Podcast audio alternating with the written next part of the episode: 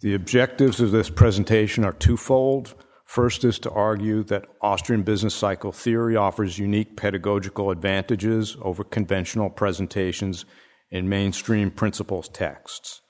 Second, I will make the case that Austrian business cycle theory is the logical and necessary conclusion which follows from a set of fundamentals which virtually all mainstream economists accept in isolation, but they are mysteriously unable to connect the dots to arrive at the conclusions promoted by our heretical cult. the presentation will consist of three elements the loanable funds model, uh, the production. and let me say that I agree with everything that Reynaud presented. It's just that uh, my point here is that most mainstream economists would not criticize this model, so it's a good foundation for them to accept. Uh, the production possibilities frontier and the Hayekian triangle. The first two are not controversial, at least outside the Austrian school, and not necessarily Austrian, Although the Hayekian triangle is widely rejected as a plausible model of production structure or simply considered outdated, it has particular uses which are amenable to conceptualizing entrepreneurship. This is the loanable funds model. We observe individual time preference varies. If we set the interest rate sufficiently low, few offer to lend much of their wealth, but many would want to borrow. This incidentally would result in the interest rate rising. If we set the interest rate sufficiently high, many would want to lend, but few borrow, resulting in an interest rate adjusting downward toward equilibrium. Because the supply curve slopes upward and the demand curve slopes downward, they cross somewhere. The equilibrium is stable, and we have a model of the joint determination of the equilibrium interest rate R0 and the equilibrium amount loaned and borrowed L0. We can make the further observation that when the interest rate is zero, no one will want to lend and everyone will want to borrow. But if the interest rate rises enough, everyone will want to lend, but no one borrow. Thus, the supply and demand curves are jointly determined by the distribution or constellation of individual time preferences, and demand is just the mirror image of supply. If we increase the money supply, we increase the supply of loanable funds without changing the demand.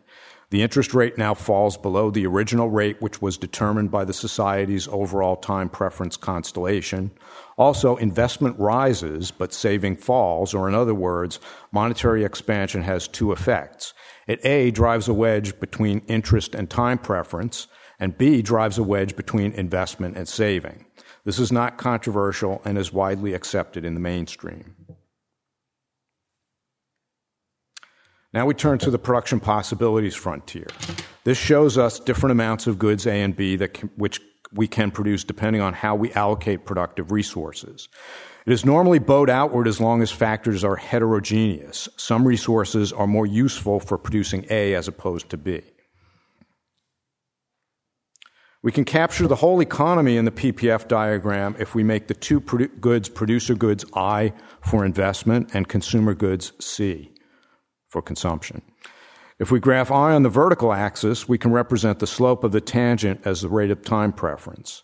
If time preference is zero, the tangent is flat and selects the I intercept, the maximum possible output of producer goods or investment expenditure.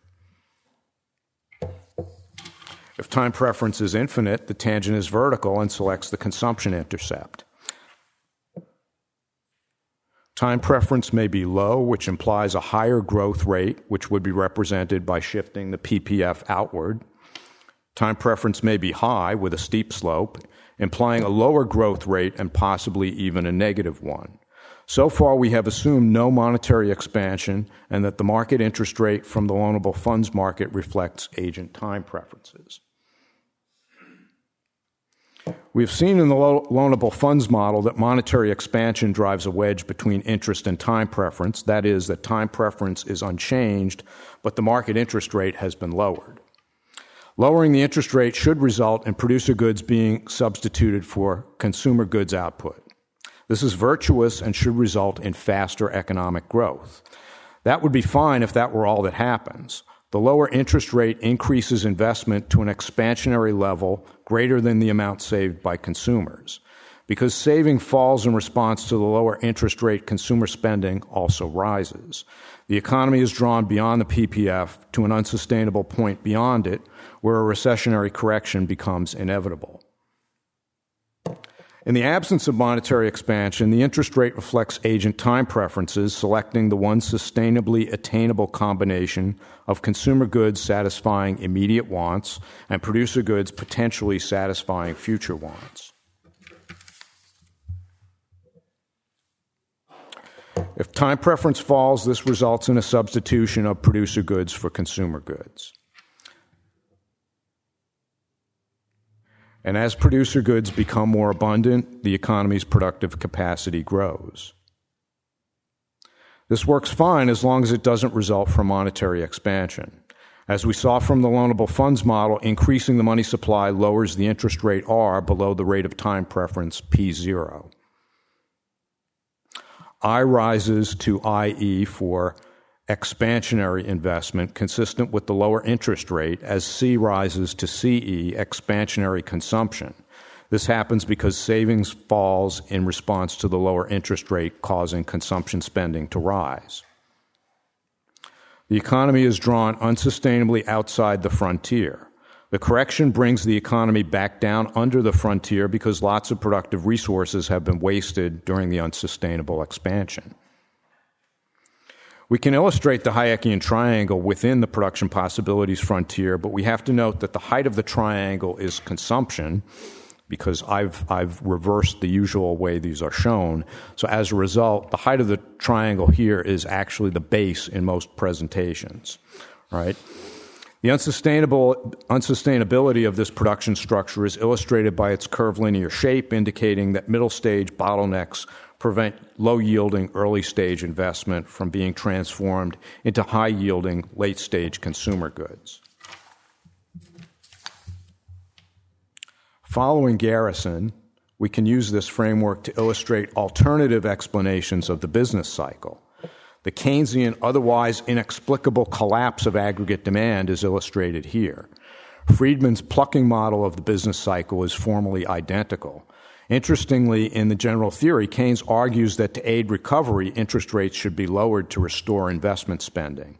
This would either move us to the left on the PPF or bring about an Austrian recession.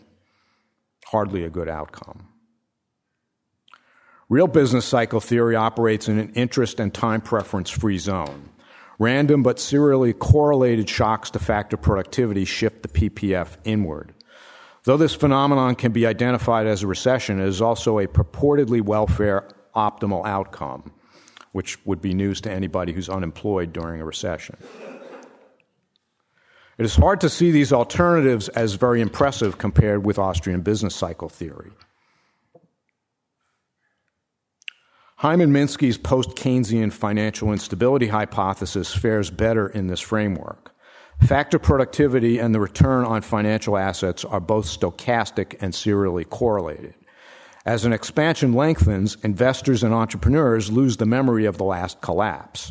They progressively underappraise economic risk to sigma zero, which shrinks as time goes by, while their increasingly risky, over-leveraged, and financially interdependent and interconnected behavior increases the unobservable actual risk to sigma 1 until a shock disrupts many financial arrangements and assets are revalued downward in an effort to generate liquidity, a process Minsky calls debt deflation. Minsky does not relate his scenario to monetary expansion, but it seems clear that monetary expansion would both encourage, aggravate, and fund the kind of irresponsible over leveraging he describes in the financial instability hypothesis. He does not relate an unsustainable increase in investment with a reduction in saving. I hope I have made a persuasive case to you both for the reality and for the pedagogical value of Austrian business cycle theory for teaching macro principles and a few more advanced topics. There's very little in macroeconomics which has not been addressed through this model. It thus remains a mystery why Austrian business cycle theory is not enthusiastically embraced by the mainstream. They have all the pieces. Why can't they connect the dots? Israel Kirzner often makes the case that much of Austrian economics has been thoroughly assimilated into the mainstream. However, a coherent, integrated macroeconomics has yet to find real acceptance in spite of its holistic, consistent, integrated, and thoroughly uncontroversial basis. Thank you.